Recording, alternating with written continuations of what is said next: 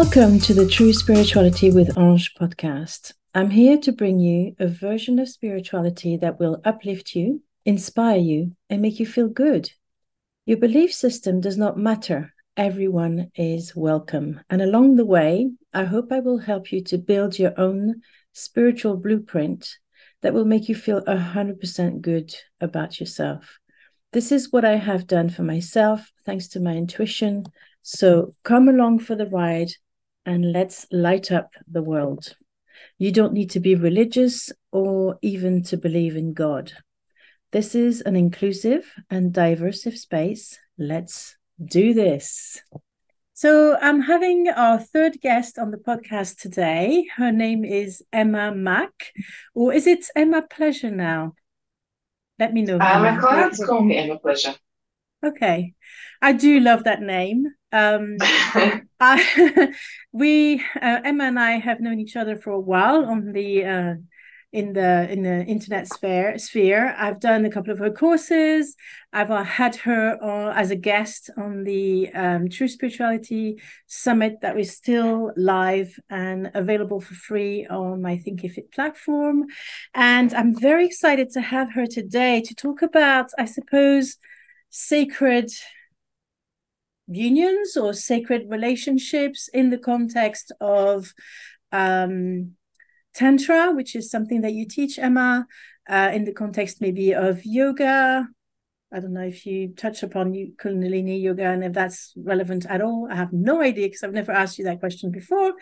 Um, and it's I feel that it's a, a, beautiful continuation of last week's episode when I talked about twin flames and soulmates. So I'm not going to go over that specific aspect, but I think it feeds nicely into what it can look like when it's a healthy um, attitude to a romantic relationship. So, Emma, welcome on the show. Thank you so much for waking up at six o'clock in the morning in Australia to be with us today. it's quite an effort, which is appreciated. And um, I wanted to ask you maybe to start with um, your own journey around spirituality, maybe religion, if you were brought up in a religious background. I can't remember exactly what it was, and and how that fed into your work and your discovery of pleasure and and how important actually pleasure is for our spiritual blossoming. Mm. yeah. Great question at the end there. Thanks ange. It's my privilege to be on chatting with you again. I always love our conversations. They're really really deep and have you know a, a different really unique quality to them because you have such interesting questions and such a great perspective on things so thank you for drawing that out in each of us as well. Thank you. okay. So you asked about my journey with spirituality and my religious upbringing. So I was brought up Catholic and interestingly my nine-year-old found my rosary beads recently and she wanted to know about the rosary, be- rosary beads and then we looked up all the prayers that I couldn't remember and we said the rosary together. And she came out, like this is weeks later, three weeks, four weeks later. She just randomly came to the kitchen saying the Hail Mary. Did I get it right, Mum? Yeah, you did. Isn't there more, Mum? And I had to say it in my head. I went, Oh, yeah, there is second verse.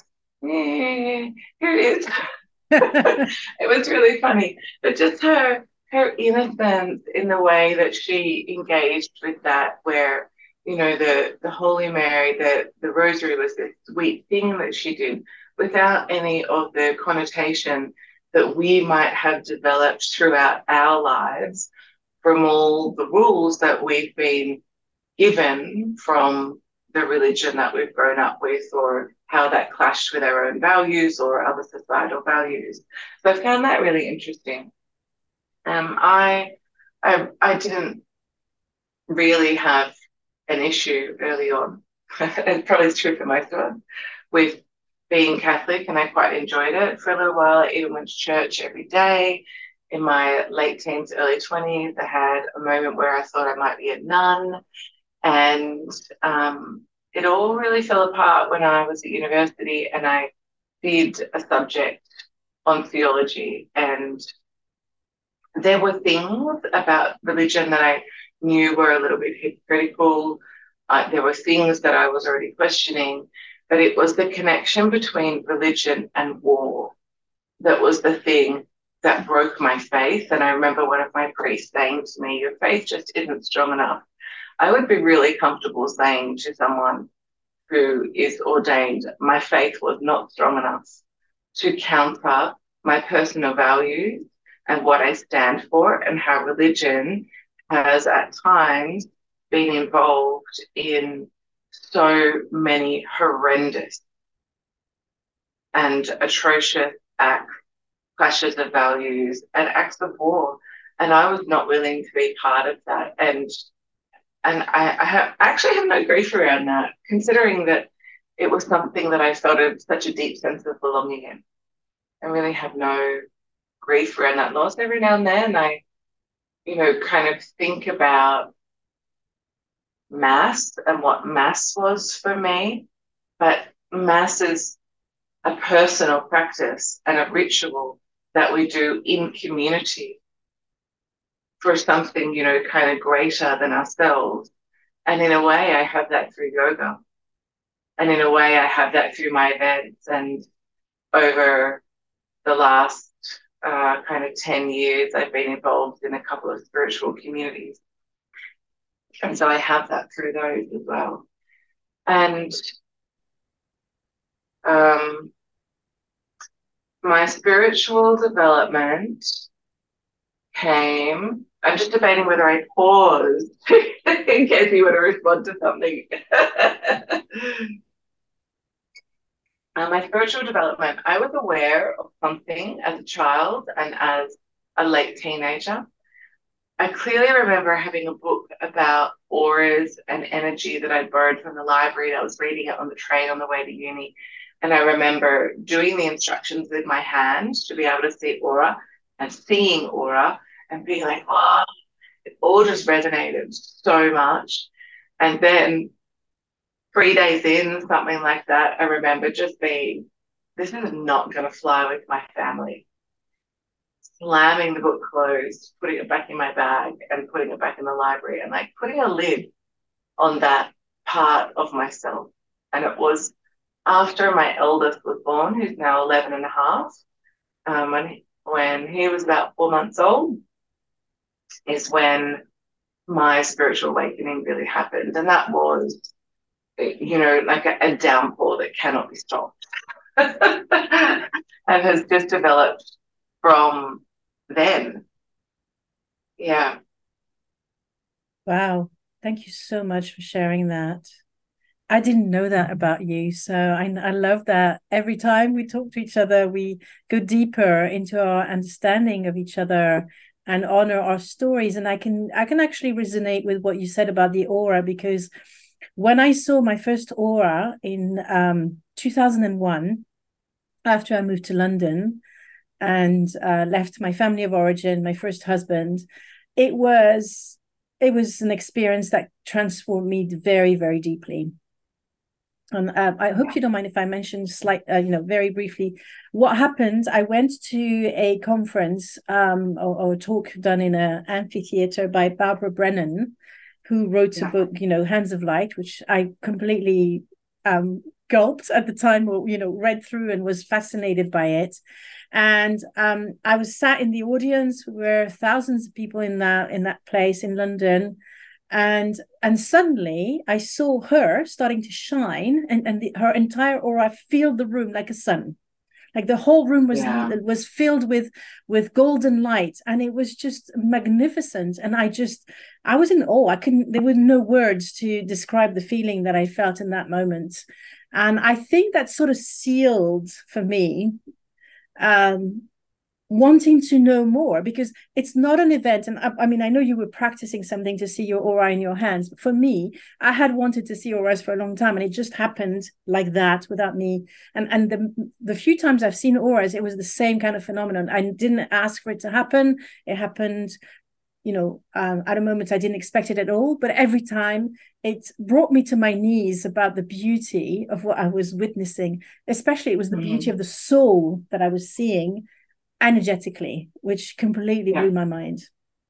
Yeah, absolutely. And I love how, in this particular example, you're in a really potent experience with someone who's holding their energy in a really strong, powerful way and is, you know, for their aura to be that big in that yeah. environment and we can tune into that and it's it's almost like when you do those magic 3d eye things you know when you first start you've got to bring the whole book close to your nose and then you slowly yes. bring it away and then you know you, the the focus of your eyes changes it's all seeing aura is almost like that it's like this ever so slight change in focus that yeah. allows the aura to be visible and then you know you can tune into that a little bit more and like at first it might be a grey haze and then it might start to expand and then it might go white and then it might get colour depending on how tuned in you are to being able to see that. I just love that you know it was just like there for you in an instant. Like you were so tuned in to what was happening. And also that person was in a state where their aura was just so big and so bright and so visible and powerful that made that, yeah. you know, perhaps so instantaneous too. And I was still a lawyer back then, so I was still looking for a lot of answers. I hadn't done any training in the modalities that I learned after that, but it certainly made a big impression on me as well because I had read the book by this woman but she was completely aligned with what she was teaching because she showed me her energy um, yeah. that was completely congruent with what she was doing um, so that that was a very defining moment and thank you for sort of reminding me of that moment and sharing it on the mm-hmm. podcast because i think i'm hoping it's going to speak to the audience if they've experienced something like that that they know other people have and that they understand what actually is really happening um, maybe open the mind of people who have never experienced that and have that curiosity uh, around energy because you know i'm a reiki master. I'm, I'm fascinated and and and training in, about learning and understanding energy for me has been a crucial crucial step on on my journey. So to, to go back to what you do um you mentioned briefly mm-hmm. yoga. Um tell us more. Yeah so my if I start with yoga, which is kind of the, the start of where I started working for myself, I um, I did an, a degree in anatomy, and then I did a degree in psychology. And I first thought I wanted to be a doctor, and I missed out. I tell that story very often. And so I spent a year trying to get get work because everybody wanted somebody who had experience and you know there's not much experience that you get out of a degree in anatomy. Lots of knowledge about the body but it's not applied knowledge toward a degree. Um, and I, I had a, a, double major there. I had philosophy anatomy and a minor in pathology as well. So i was quite stunned when i couldn't get work. I just kept doing my casual jobs and so i went back and i did uh, psychology. And really, this is this is kind of part of where my heart is. And it was like a coming home. There was a deeper understanding of self, and that's probably part of the motivation. And at this point, I really thought that I was going to use that to become a psychologist. And in a way, I have, but it's roundabout.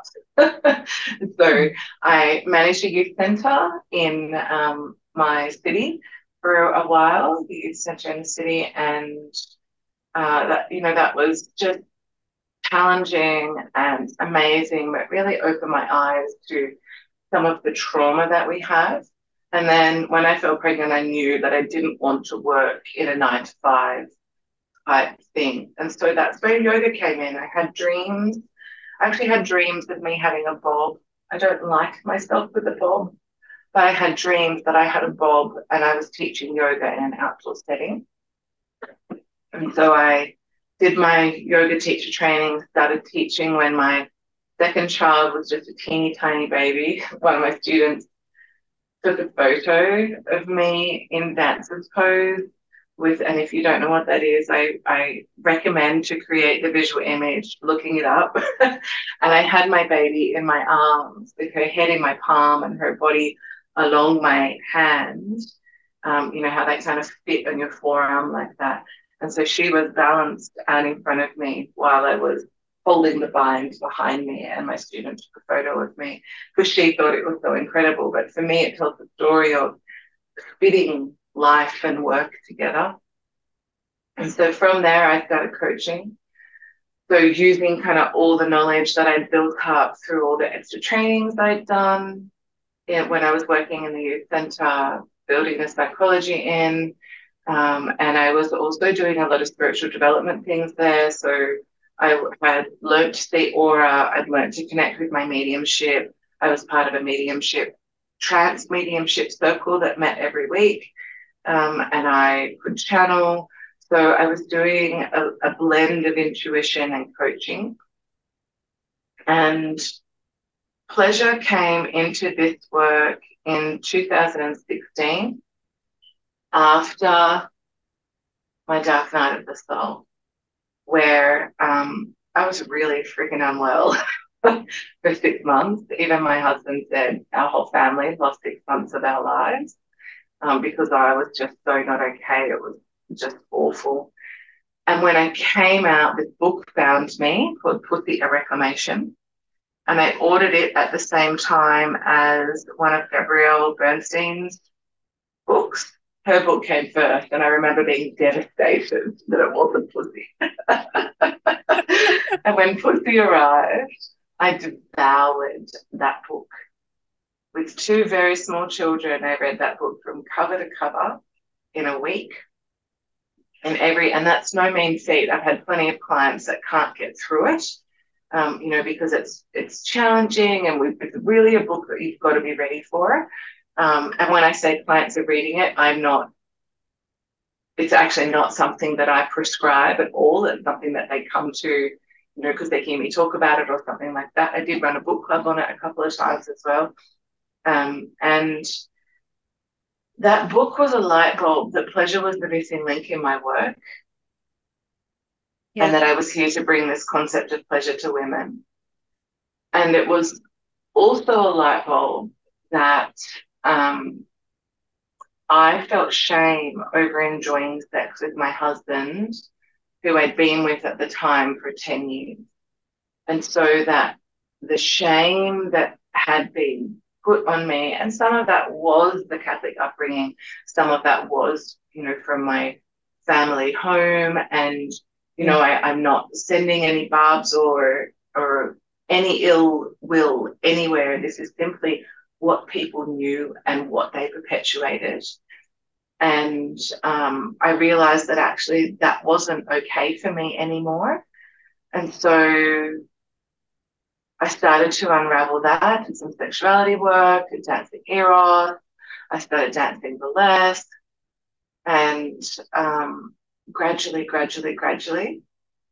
And eventually Tantra t- kept coming into the into the sphere. And so I've I've done several layers of Tantra training and have participated in, in things as well. And um, am currently, so I, well, then I was, the pleasure kind of became pleasure in life and bed. And predominantly I was helping people with sex education and libido work. And I'm now completing a master's in sexology so that I can bring in the medicalized aspects of helping people through things like genital pain or erectile dysfunction or um, men- have more knowledge about menopause related issues, which is the second biggest thing that I see in my practice. It's libido first, and then menopause related things second, and general sex ed for everyone. So that's kind of, I mean, I feel like I've just spoken forever I, My medical condition goes, You're boring. absolutely not. Absolutely not. I think this is a fascinating journey. I'm loving it. Uh, I'm loving that you started with yoga because for me, yoga is, I call it the meditation of the body. It's mm. the practice that can um, help you to embody yourself Um, I think it's very important, especially for us Catholic girls or boys or whatever, because there's such a denial and a, a really complex relationship with the body and pleasure. I think this is also true in other uh, Christian traditions, although I cannot speak for them because I was raised a Catholic like you have. Uh, but there's a lot of shame around pleasure and there's a lot of shame around the body and the needs yeah. of the body as well. So yeah. um, I love that you come as a spiritual liberator for all of us. yeah. To love our bodies, to acknowledge pleasure. And I'm going to share a very short anecdote here of when I was a child. I've always been a very sensual child. And I remember when when I ate, you know, if I ate ice cream, I would take my time, I would let it melt, I would just, you know, completely in the moment. And there were many times where my mother would scold me for being obscene whilst eating. And um, I never let her um, spoil that that pleasure. And I've always been a sec- mm. seeker of pleasure uh, in the senses in my entire life. But just as you, I think I still have some pockets of shame around, uh, especially intimacy. And I am very keen to promote pleasure as um, food for the soul. Mm. So I don't know if you can speak to that um, I, I was fascinated by reading, you know, the book Tantra by Osho. I don't even know how to pronounce his name, because it really started off with that statement that the body is the temple and that we need to embrace the humanness, the body, before we can be spiritual. And it's such a putting the Catholic, uh, I'd say, attitude on its head about the body. Uh, it's it's like a revolution yeah. and i think it's a revolution that i would love to spread because for me it's true spirituality. You cannot be truly spiritual if you deny the body and pleasure. Yeah. Can i can you tell me more a little bit about that before i answer your question? Why they are so linked for you? You mean spirituality and pleasure? Because for me, and, the, and the body. Yeah because for me um, I'm convinced, rightly or wrongly, this is a belief, an opinion. And I always say on my podcast, you take what works for you, you leave the rest. Mm-hmm. But I'm convinced that we're not human beings on a spiritual journey, but the other way around. We're spiritual yeah. beings in a human journey. And part of the human journey is having a body. Part of the human journey is also satisfying the needs of your body. But I think it needs to go further than that because by exper- experiencing pleasure without shame, we are on some level bring the joy and the vibration of heaven on earth. That's my my, my core belief. Yeah. And I do think, but you're the expert, that this actually speaks to the Tantra movement that sadly is reduced to positions by most people. Um, for, for, and and they they don't grasp the fact that it's a it's a true it's a full body of spiritual teachings that happen to have pleasure as part of it. Am i right? Yeah there's i mean there's so many things. And i love i love the way the body is so integral for you from that description and, you know, I listened and went, oh, yeah, I believe that too. I just never quite thought about it with the links that you were making in that way.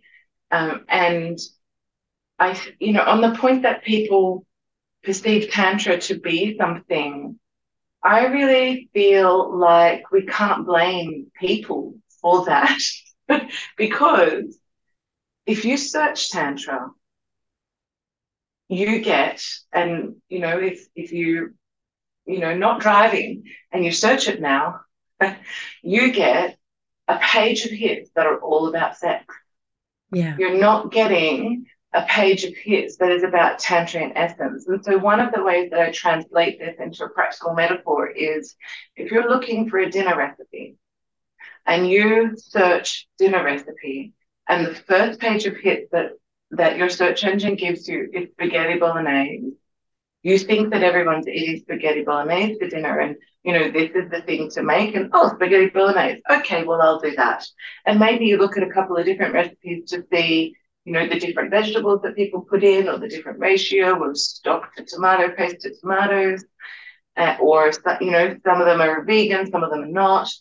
Um, but they are all spaghetti bolognese. And so when you search Tantra, that is what you get. And I have done that search. I have done that search and was um, really fascinated by how Neo Tantra, which is a, a sexualized form of Tantra, has come to be so dominant and prominent over Tantra in its ancient essence, which is 6,000 years old, has lineages very, very similar to yoga, and really has kind of suffered the same fate as yoga in the Western world, where instead of it being about sex, we can often think yoga is about exercise.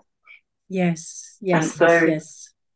As you might have guessed, I'm passionate about promoting true spirituality in all areas of life, which is why I created the True Spirituality Summit in July 2023.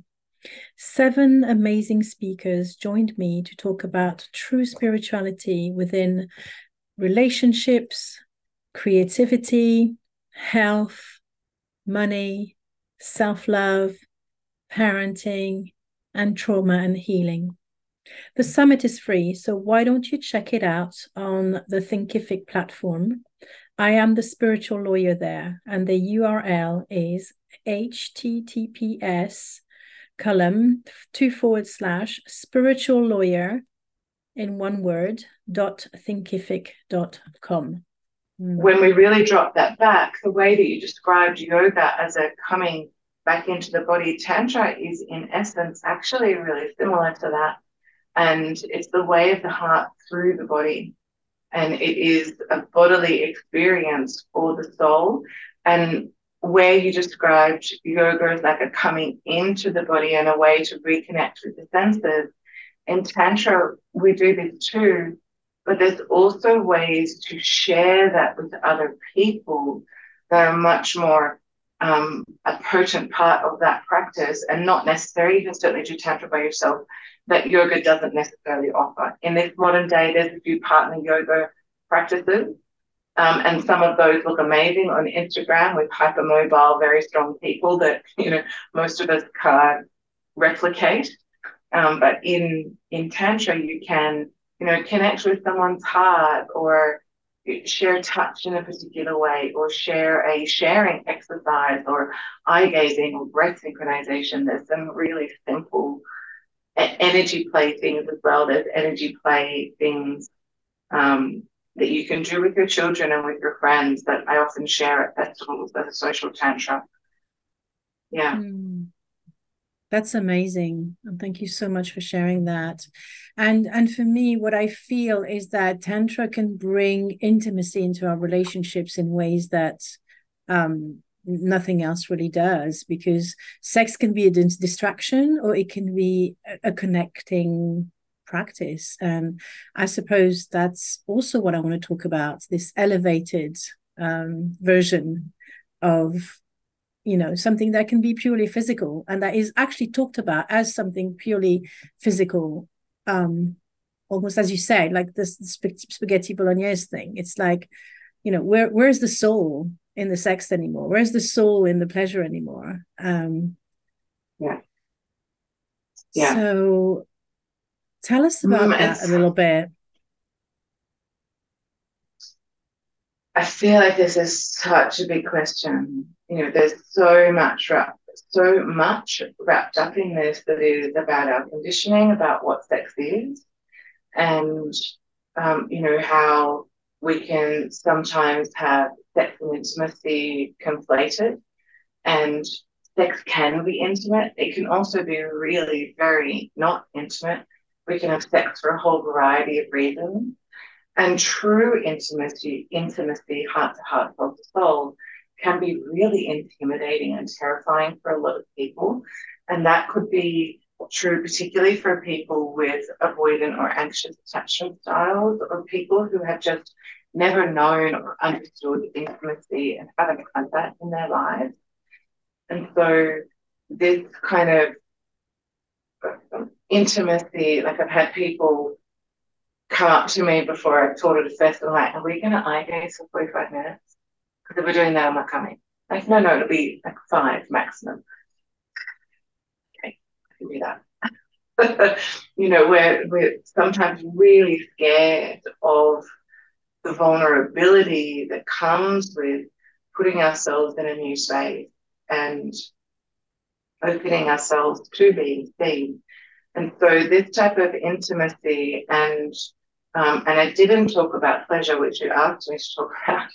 Um, you know, there, there is an intimacy in that, there is a connection. And I think I'll get back to pleasure first and build that into the, the sex and intimacy part where, you know, pleasure kind of sets, it can set the scene when we if we take pleasure as a concept, we can think about it as being purely hedonistic, or we think, can think about pleasure as something that's intuitive and something that's really mindful.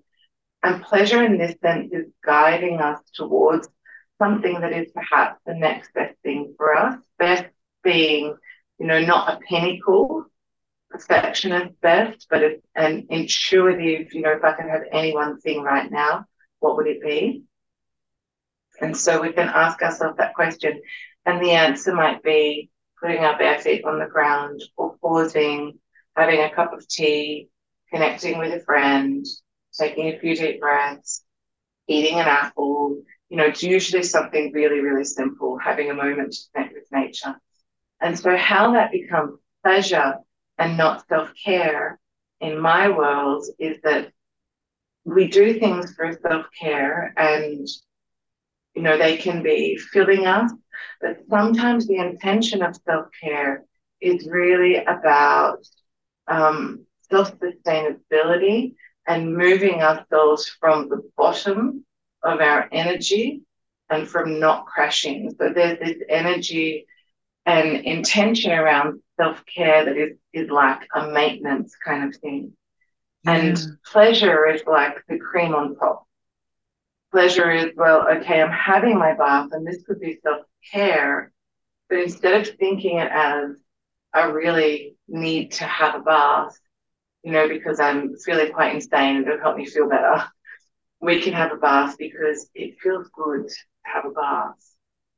And we can just consciously enjoy that bath. And it's a really subtle shift, but it shifts that experience from something that is kind of just moving the needle towards our baseline to something that is really adding to life and filling us. And so we can do that about a square of chocolate instead of, you know, having the whole block next to us while we mindlessly eat it or watch television.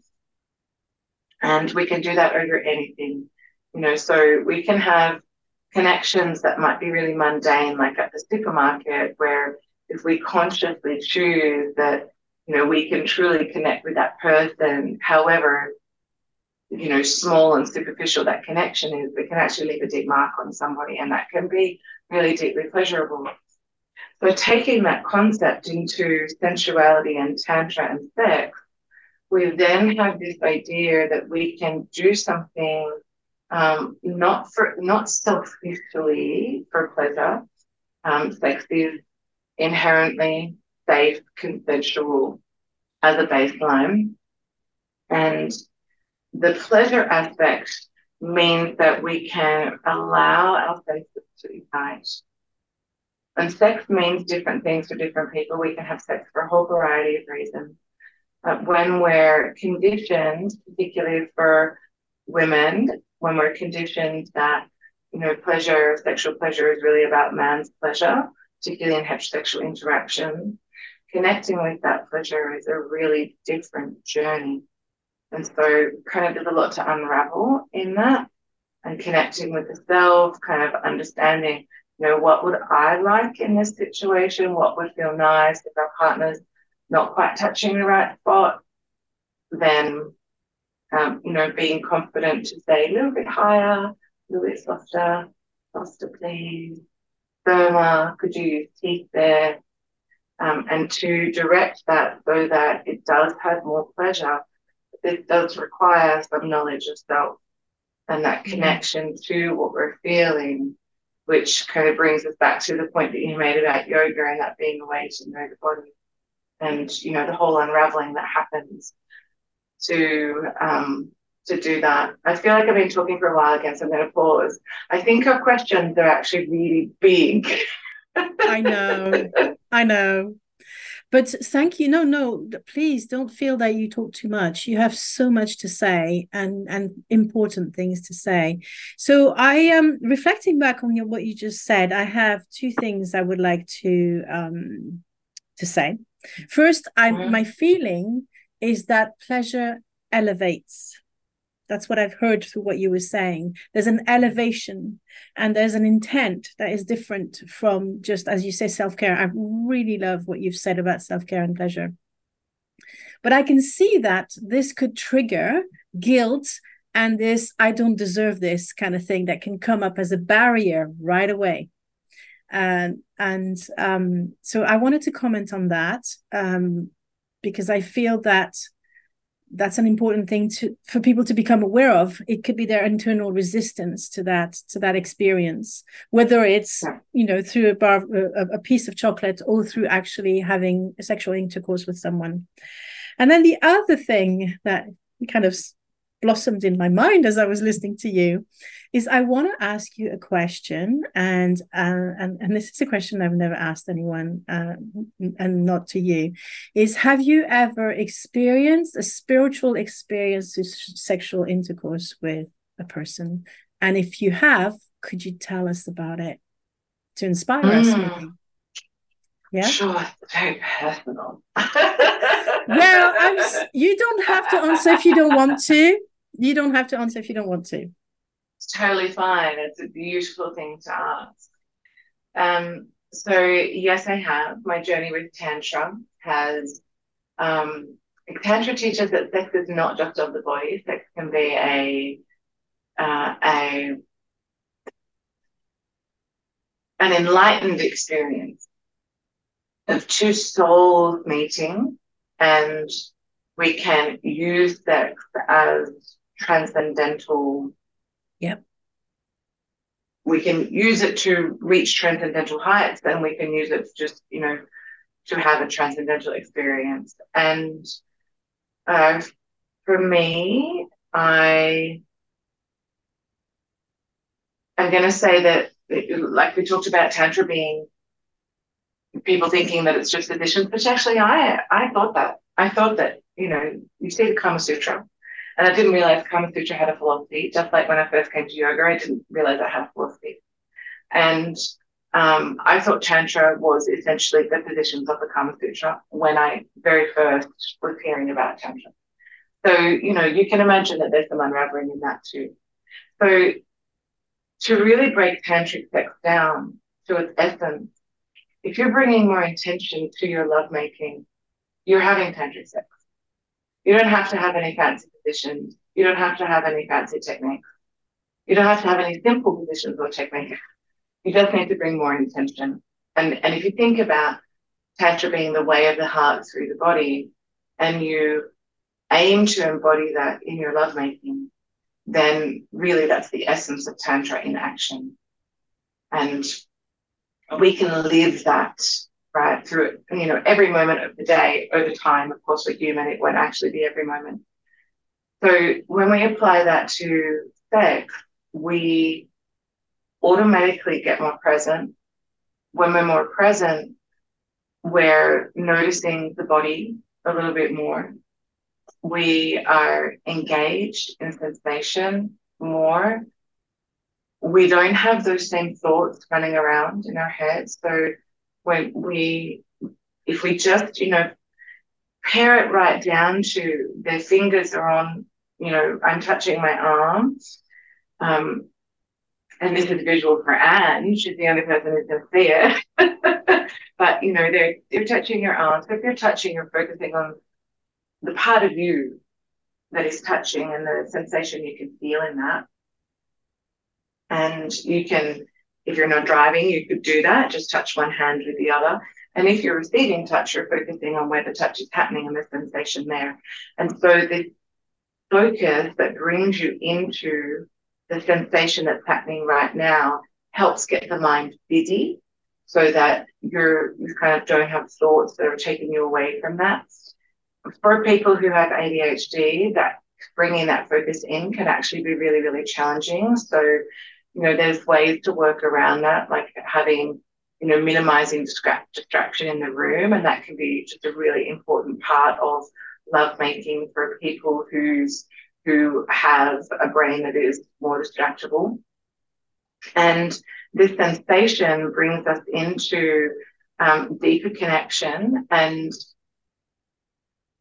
for me, where I really get the heightened spiritual experience is when the sex is really deeply connected. And so synchronized breath for me is like I'm there mm. almost straight away because as soon as my husband and I synchronized the breath and I came to Tantra since being married and I'm in a monogamous relationship. So I have only experienced tantric sex with my husband and um, slowing the breath down stops us.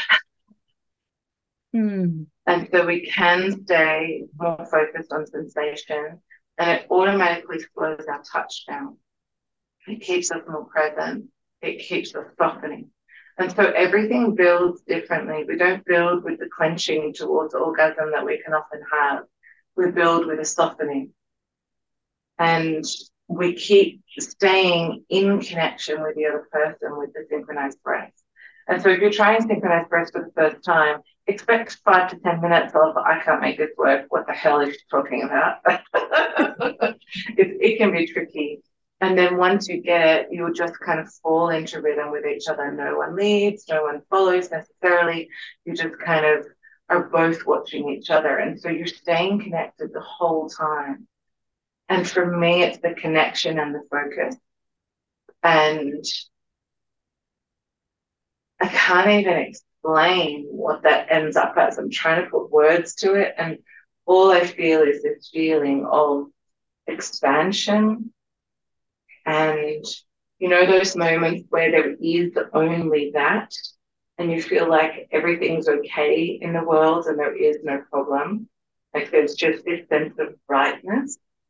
And uh, it's it's just it's mind blowing, mind blowing to experience a peak that is not even an orgasmic peak. So in tantric sex, we're not necessarily chasing orgasm.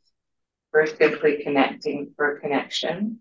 And the connection itself can be the peak. And so it really, like it really does feel like an out of body experience in a way because it it takes you from you know, kind of focusing, striving, clenching to opening, connecting, broadening, expanding. Um, and you're doing that together. I, I, honestly can't even explain it. Hmm. Well, thank you for trying. I'm, thank you for trying. I'm trying. just sitting in awe. Yeah, it's, it's mm. magic. Um, Emma, I want to thank you for actually answering my question because I hadn't realized I put you in the hot seat and and asked you something, you know, quite intimate that maybe you weren't ready to share. And I'm I'm ha- I'm hope that you are ha- happy to have shared this. Um, I think through all your work, what's really struck me all along is this importance of presence and I love that you kind of, you know, said, you know, don't worry too much about the pauses or whatever the Kama Sutra, because what is more important is presence and breath, which ties it back to yoga in a way, because it's through yoga you learn so much about the breath as well. Um, I'm I'm sure this is going to be a fascinating insight and invitation for people who know nothing about your work or about tantra in general. And I, I feel really privileged that I've witnessed your um, you talking about the things that you're so passionate about, not just in the work that you do with clients, but in, in it's your entire life, isn't it? I try. it's totally fine you asking that question. I was being tongue in cheek. okay. um, so, where can people find you?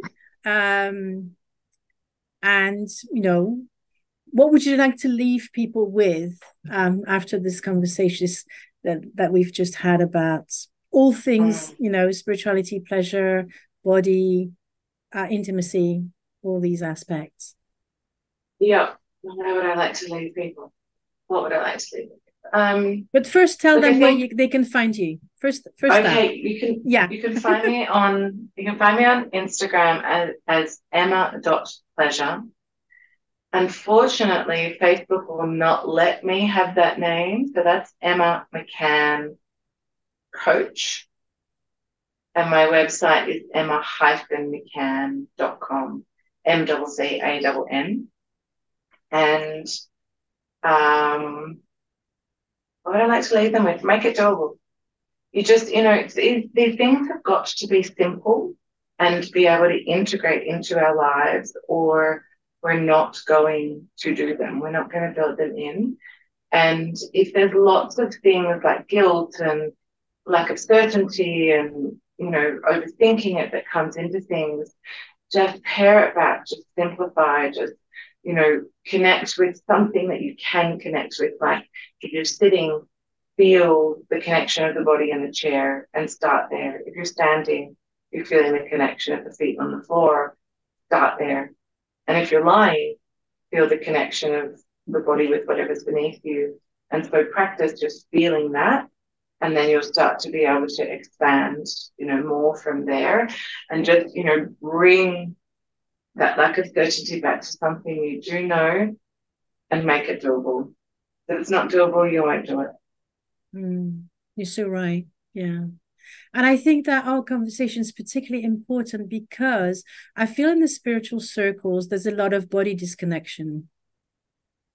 There's a lot of you yeah. know i'm i'm above mm. the body's needs. I'm you know, or or maybe it's from trauma. I don't know. I'm not going to analyze everyone and put them in one big bag. But i think there is that tendency or that to to to to not take the body with us. And i think that's that's a big mistake. Yeah yeah and even sometimes there'll be a particular idea that becomes popularized that um, we can kind of not realize the disconnection from the body. So thinking about things like astral travel, we're actually moving from our physical body into, um, if you think of the layers of energy of aura as having layers that connect to different ideas. So closer to the body is the etheric field, which is basically the spiritual mirror of the body. So whatever is in that etheric field will be manifest in the body.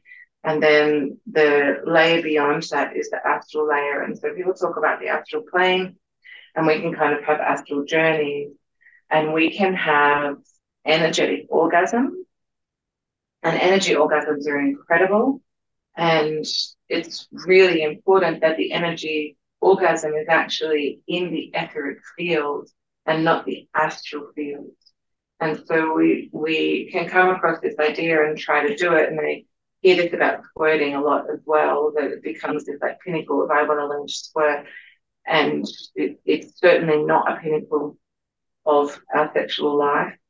And there can be this striving towards this thing that can actually end up, in the case of astral travel and energy orgasms that happen in the astral field, they can actually be really depleting, especially if you've got a body that is susceptible to the effects of trauma and if you've had depleted adrenals. And so I've, I've actually had people that have come to work with me who wanted to learn to have energy orgasms. And I have out of duty of care said, not just yet, because mm. I could see that the body was depleted and I was not willing to be complicit in teaching them a technique that uh, they need a really restored body for. And so the work then becomes about learning about the nervous system and how to restore the adrenals, how to be really present in the body without that being about doing and should. And then from there, building into the capacity to have an energy orgasm rather than going straight there and then just, you know, causing more depletion. So I think that's a really important point and And I love that, that you bring all your knowledge of, of, the nervous system as well. It's so important in this field as well. So I I'm in awe of all the skills and the depth of knowledge that you have, but also your qualities of empathy, of listening, of witnessing people, um, your complete lack of judgment um, on anything that people bring to the table. You are a safe I'm going to say sage in this area, and I honor you, and I am so blessed that you've come on the podcast, but also that you are on the platform. I, I really want people to continue to discover your work, to reach out to you if they feel that it resonates with them. And um, yes, thank you, thank you for coming on the podcast. I think this has been. I, I've taken again. I've deepened my understanding of what you do, and um, and I'm even bigger of a fan now. Thank you. Thank you so much for your kind words. I receive that. Thank you. It's but my, it's important. These, these areas, we need the safety. Because if, yeah. if the person that you reach out to is not a safe person, then so much damage can be added to an area where people are, are quite wounded to start with anyway.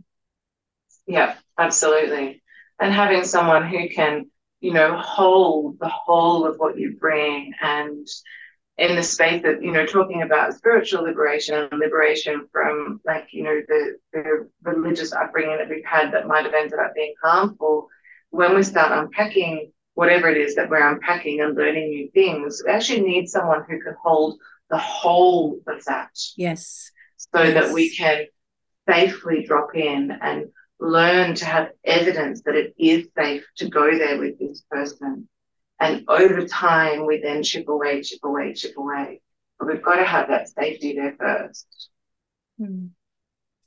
Okay, well, there might be a second part to our conversation because we've just we've just touched the subject. I don't think we've we've we've um, broached it for sure. But thank you for today. Um, for all our listeners, thank you for listening.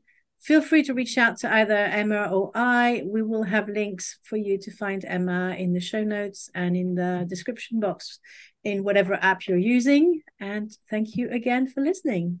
Bye for now.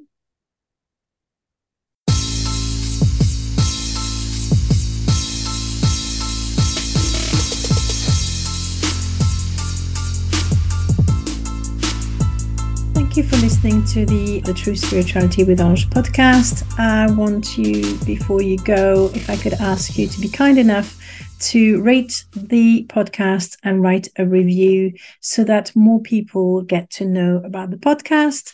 Please also, if possible, share the episodes with people you think might be interested in listening to them, especially if you've liked them a lot and um, understand that I'm also available to come and do um, expert talks um, to your communities, your memberships on either intuition in business, spirituality in business, mindset, um, energy, prosperity, and intuition. Thank you so much for listening.